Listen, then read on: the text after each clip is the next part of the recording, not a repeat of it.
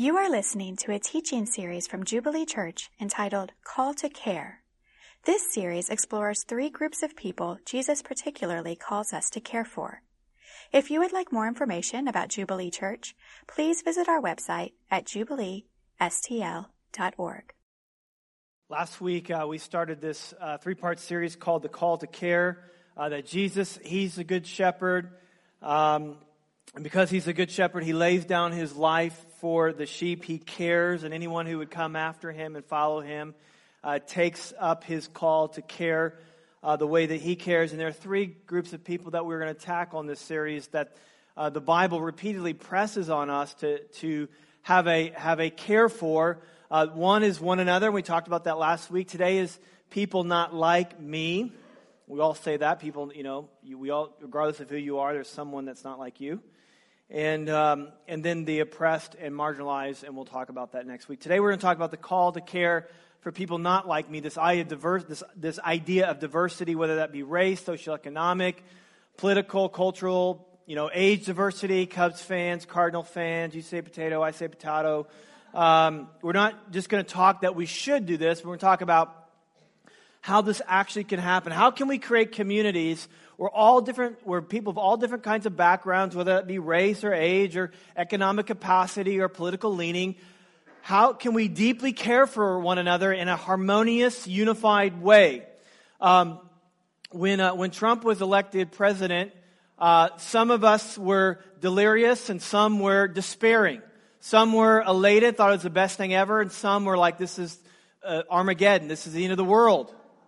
This is, this is over. And so, what we've learned in the past um, few months, if we, you didn't learn this already, is our temptation, one of our temptations of, as human beings when it comes to personal happiness and human flourishing and community, uh, is that uh, we, we, we, our temptation to believe that somehow politics is going to do that. There's a lot of hope that we put into that arena. But the best that politics can do for us in this area uh, is civil discourse, but even that seems impossible if you watch television or ever get on social media. The best and the brightest minds can't even get that right, so it must be absolutely insane to think that we can achieve a deeper level of, of humility, of, of a deeper level of, of unity where we actually love each other. And if you think that is impossible, you would be absolutely right. It is impossible.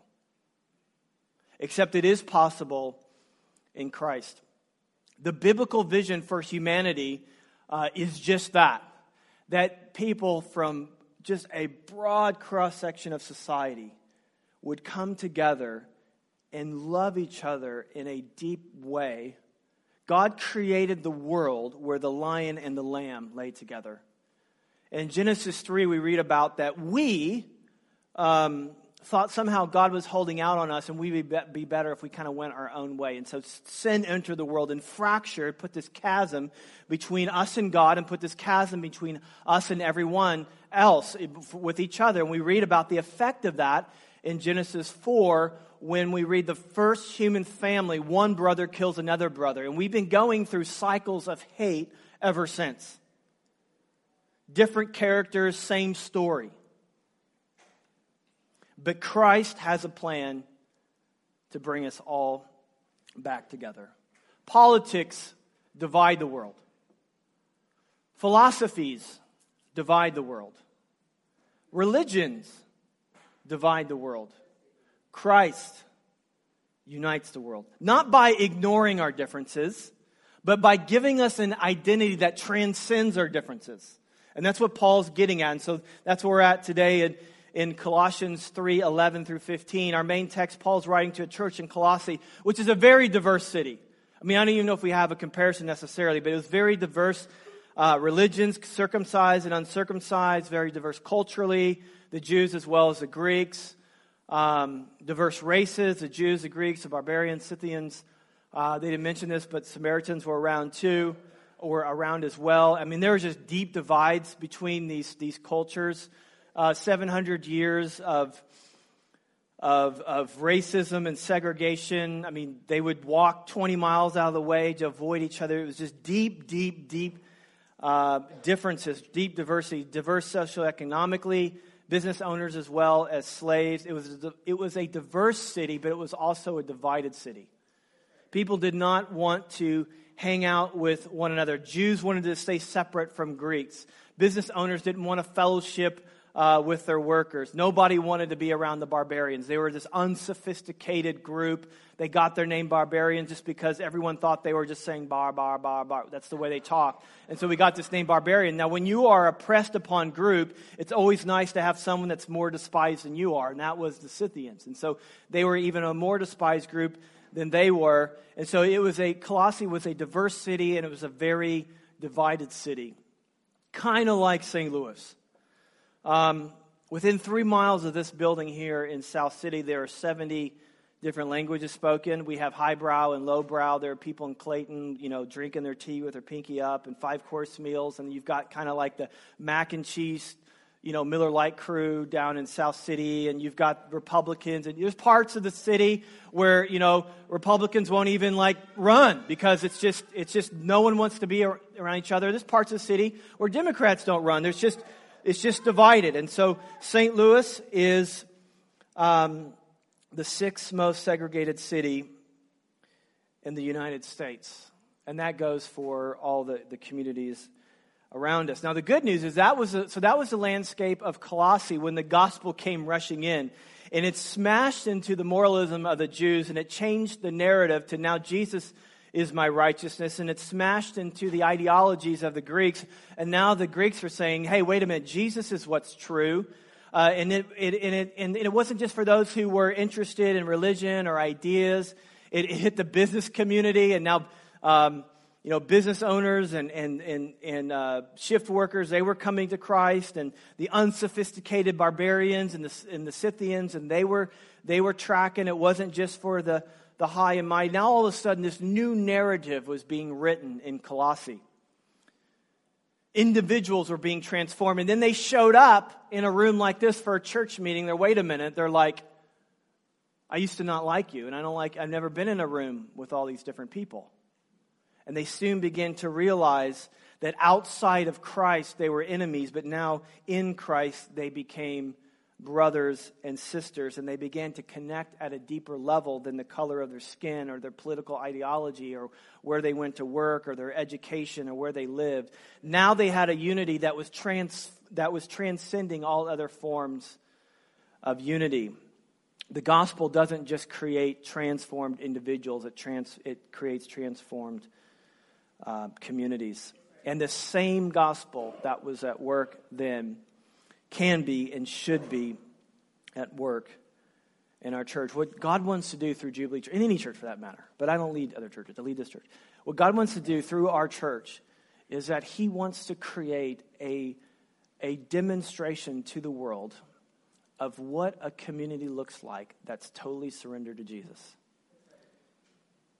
We have oodles and we have thousands and thousands and thousands of years of what communities look like that aren't submitted to Jesus.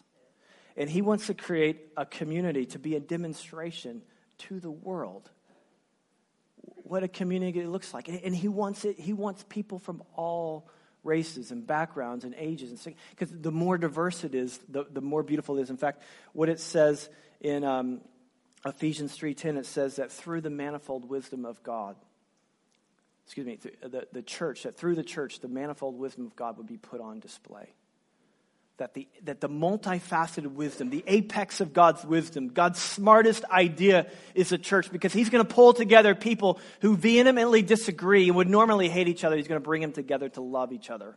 And there's not a community out like that in the world. Now, why does this matter? It's an important question. It's a legit question. Why does this even matter?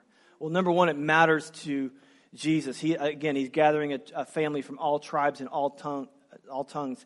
American is great at producing exceptional uh, individuals. Um, great sportsmen like Adam Wainwright and LeBron James. Uh, great businessmen like Bill Gates or Warren Buffett, or great philanthropists or doctors or just great individuals. But let me ask you, is society getting better? Is it getting healthier? How, is, is social injustice going the right way or the wrong way? The modern era, and I realize not many of us in here come from the baby boomer, the, the, era, the era of modernity. But it told us, you know, World War II generation, that kind of stuff, told us to pursue happiness at all cost. Pursue individual happiness at all cost. And the, the, the postmodern era, my generation and, and those afters, know that that didn't work. We don't know what will work, but we know that won't work. So we know we need to be more other centric. That's why we'll recycle when it's a pain. We'll drive hybrid cars and they're more expensive. We'll take jobs that pay less if we feel like they're making a contribution to society. There is this strong desire in culture um, uh, to, to be this kind of society, but there isn't the power to be this kind of society.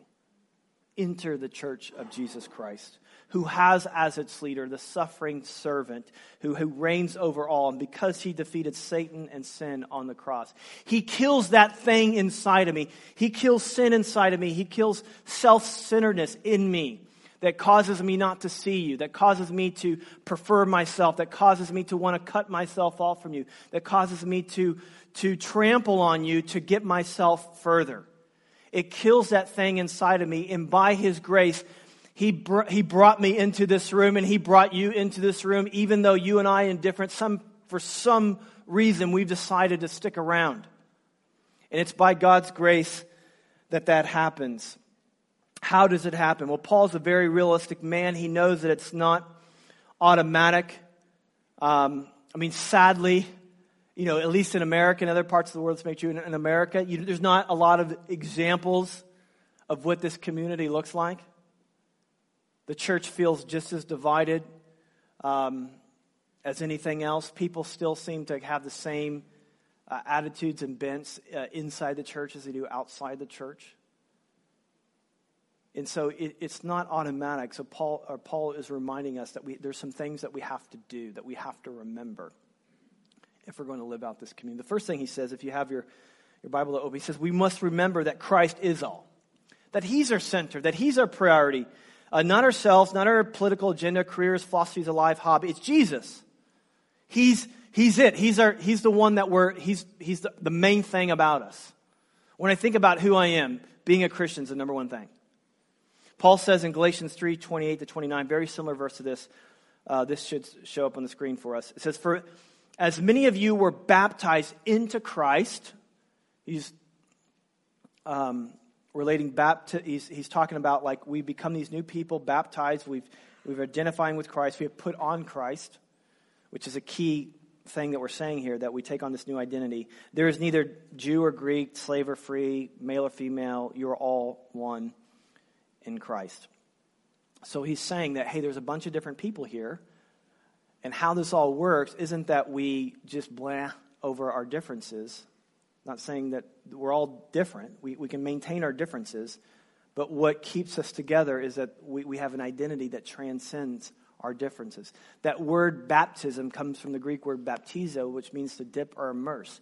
It was sometimes used to talk about how clothes would be dipped or immersed into dye, and they would take on a new color. They would take on a new, um, yeah, they take on a new color. And what Paul is saying is that when you when you be, when you are become a Christian, you, you are dipped and immersed in the color of Christ.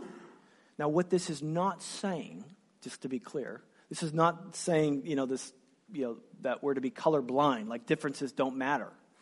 No, they very much matter. When you read about what the, what the church is going to look like. It, it's, you know, in heaven, it's just like diff- different tribes and tongues, and God loves color. God loves, that's not what he's saying. But what he is saying is that you're not defined by your race anymore. You're, Christ is your life.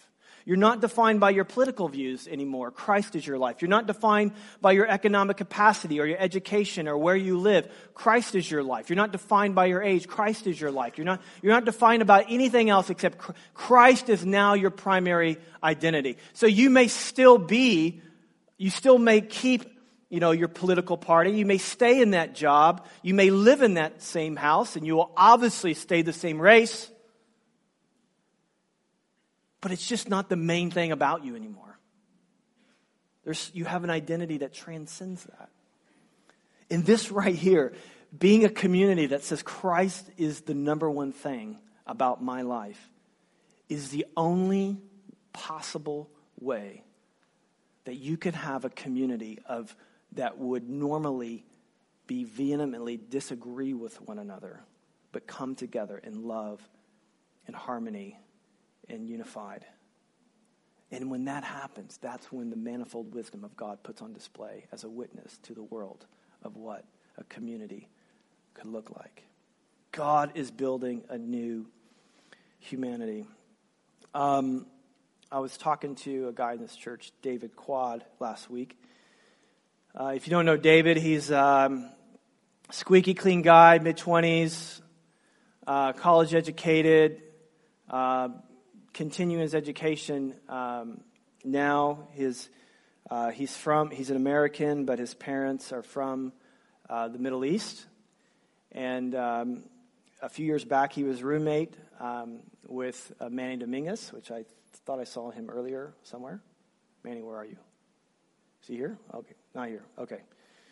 Tell him I, am not talking behind his back. Anyway, he's uh, but they were roommates together. Now, Manny, if you don't know Manny, Manny's uh, uh, pretty known in this community. He's told the story several times. He's he's older. He's I don't know how he's older, and um, uh, he's Hispanic, and uh, he's not squeaky clean. He has a prison record, um, experience in gangs, um, lots of drugs, not educated. But they were roommates, and one night David was telling me this story about they were watching some show, um, some you know docu- documentary on Netflix or something like that, and they were sitting on a couch, and toward the and, and uh, there was a moment where they he noticed that that Manny was crying, and he was they were both like crying together watching this show, and he had this thought, "What am I doing here?" I couldn't be more different than this guy. How in the world did we end up roommates on the same couch watching the same show together?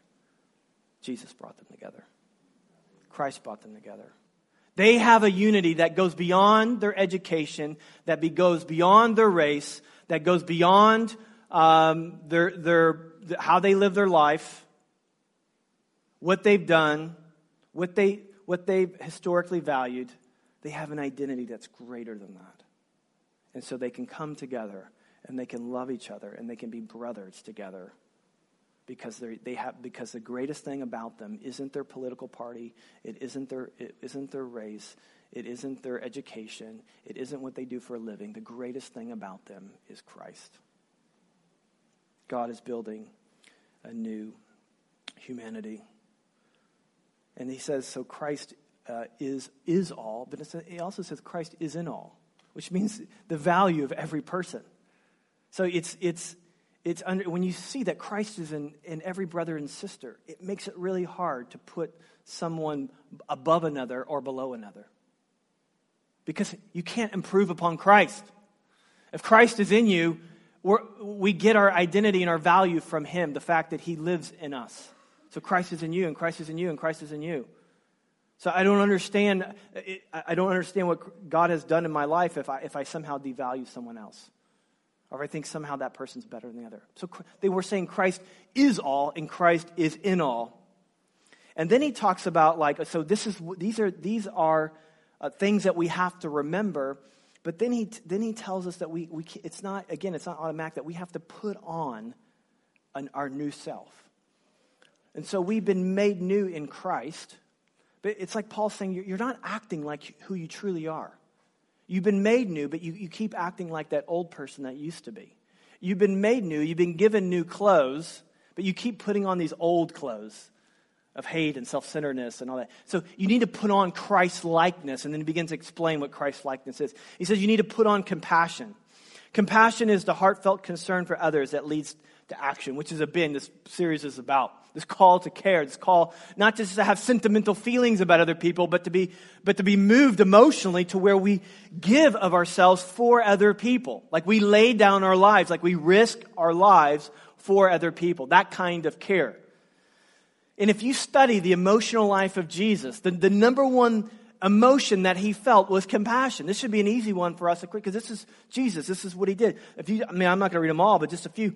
You know, when he saw the crowds, he had compassion on them.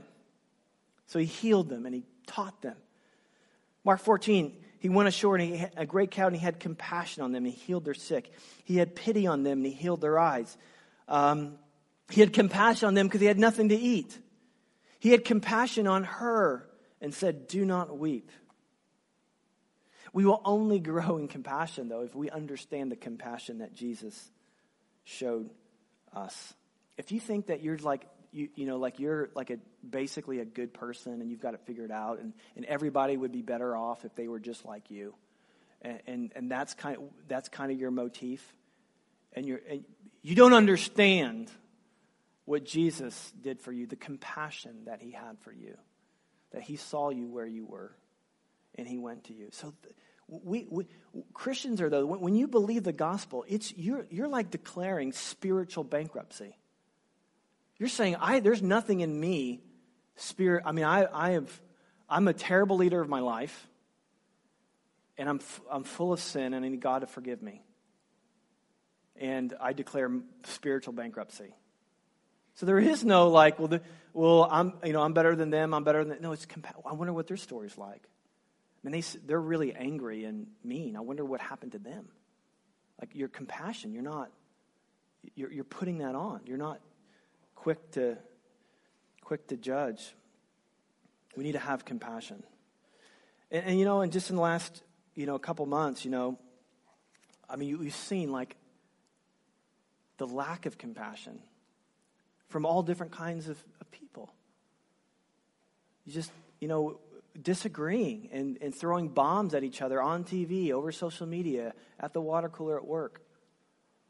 I can't believe this. I can't believe no, no compassion. You have compassion. You need to seek to understand. What is it like to be? I mean, let me tell you something that, that God's really helping me with over the past several years. I mean, I just, um, you know, I never. So I'm white. I don't know if you know that, but I'm white, and um, but I've never like I've never woken up in the morning and looked in the mirror and said, "You're white." you're a white guy. Unless I have been out in the sun a while. But just but typically I don't like I don't say that. Now when I talk to my African American brothers and sisters brothers, um, they'll say, Oh yeah, two or three times a day, there's something that communicates to me that I am black. I don't experience that. And that's probably true for most minorities. Um, there are pockets in St. Louis, but mostly it is a, uh, those who are white represent the majority. And for those of our wife don't, don't know what it's like, unless you go to a different country. I've been in different countries where I have been the minority, and it, and it, it feels a lot different than when I'm the majority. I, I, there's, there's a level of compassion that I need to have as a white person to understand what minorities.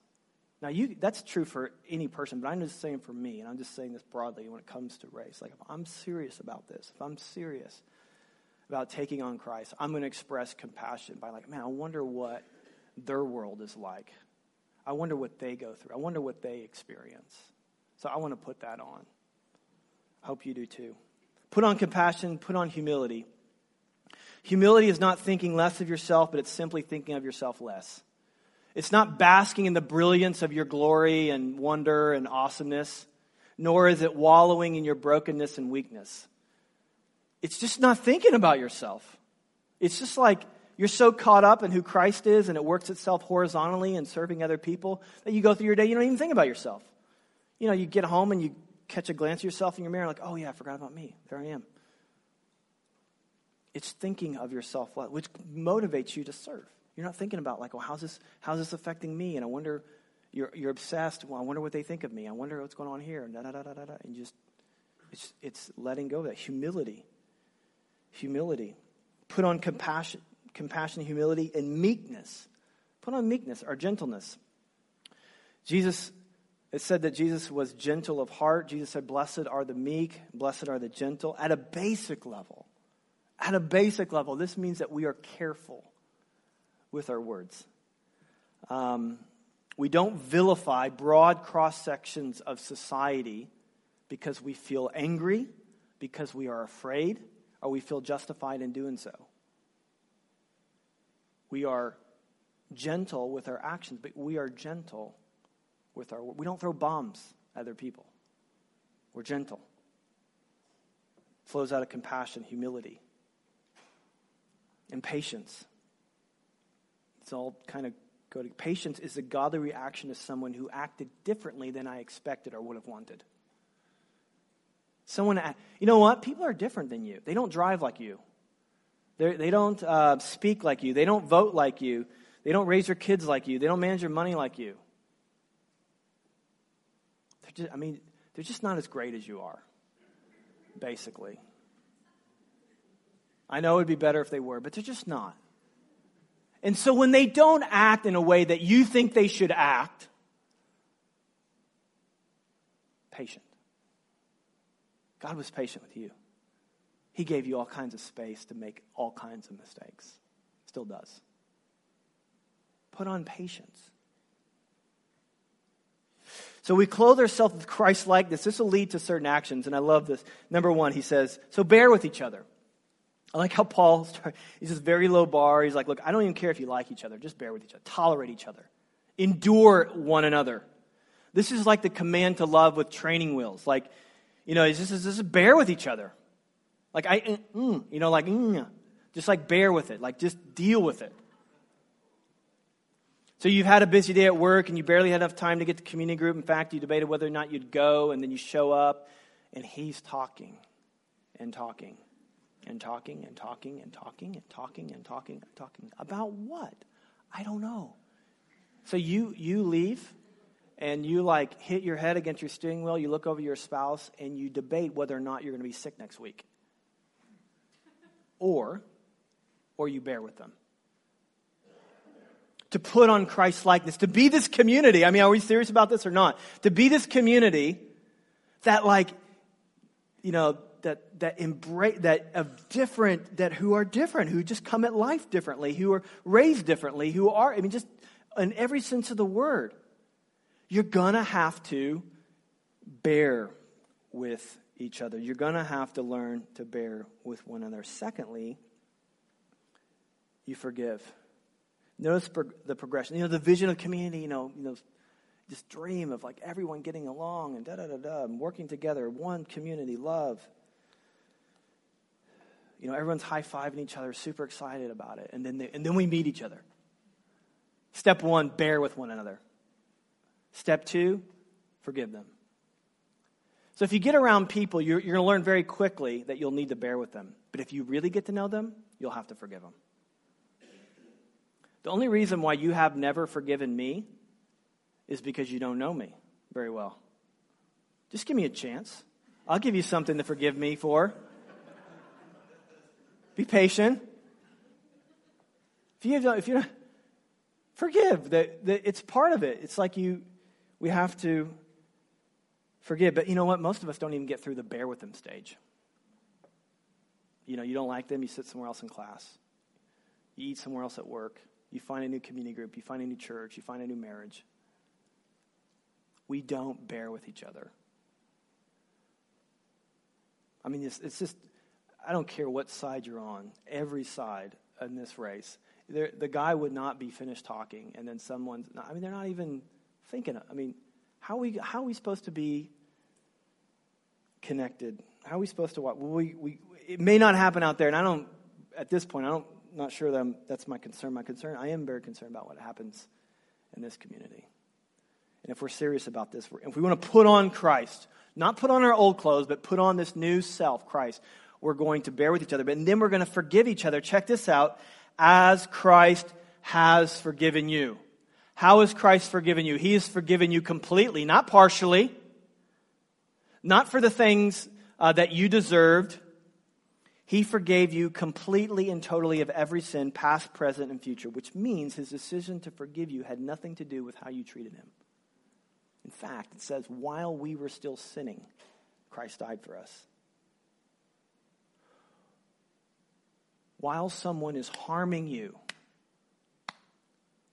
you don't wait till they stop harming you to decide to forgive. It's radical, I know. So is this kind of community. How's it ever going to work? We got to forgive. We forgive unilaterally, everyone, every circumstance, every measure. Now, this doesn't mean, it doesn't mean, it doesn't mean is that you stay in a harmful situation. I mean, if you're in a physically, emotionally harmful situation, uh, there are exceptions to this. So please hear my heart on this. Like, don't, I, I, you, you may need to get out of that. Call the police, get out of that. Um,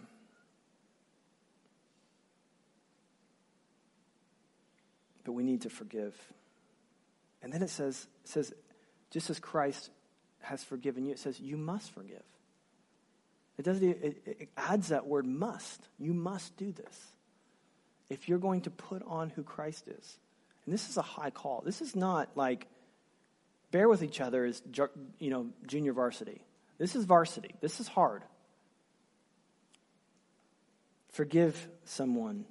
What does it mean to forgive someone? Forgiveness is a decision to release someone from the obligation that resulted when they injured you. Somebody injured you.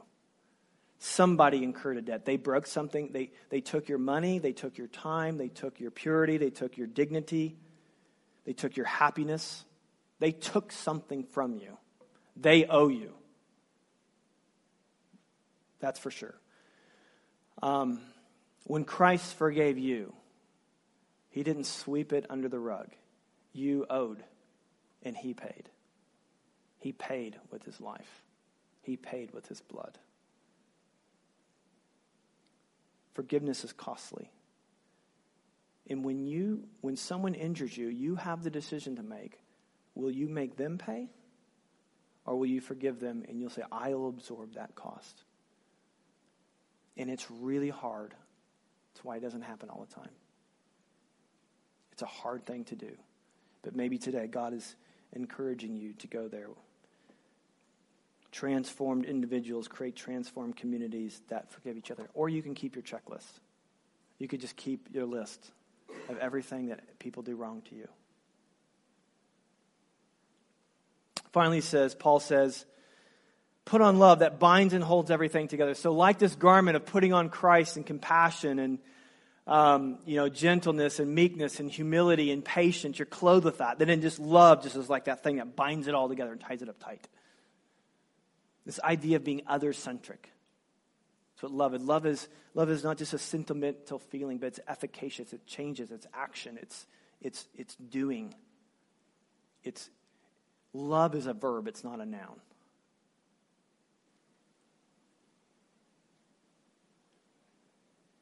We put on love. We seek to be other centric. We seek to give away ourselves to other people. We, we, we, we seek to give ourselves to people who maybe don't even don't deserve it. J- Jesus loved us when we certainly when we didn't deserve it. What would this look like? What if what, what would it look like if we all did this? What would it look like if we were this community? Well, I do know this. I think the world is desperate for a community that looks like this. Um, the past few months, it's become more apparent, but it existed long before that. This is brought to the surface. Um, it needs it. We all see that. Everyone sees that. Where do we get the power to actually be it? Christ has to be number one. He's got to be the most important thing to us. He's got to be our greatest source of identity. We have to see the value in every human being that Christ is in them. We have to see Christ in each other. And actually, it says that He chose. He chose us. He chose us to be together. You may have Googled us to get here, but He chose you to be here. So if you ever ask the question, why is he here? Why is she here? Well, God chose them. That should change how you feel about them and think about them. And oh, wait a minute, I'm acting like my, I want to put my new self on. I want to put on compassion, humility, patience, gentleness, meekness. I'm going to bear with my brothers and sisters. And you know what? And if I have to, I'm going to forgive them too. And it'll be great. Because it means I'll be becoming more and more like Jesus. And the manifold wisdom of God will just shoot out of this place. A witness to the world of what it looks like when a community is totally surrendered to God. Why don't you get out that communication card?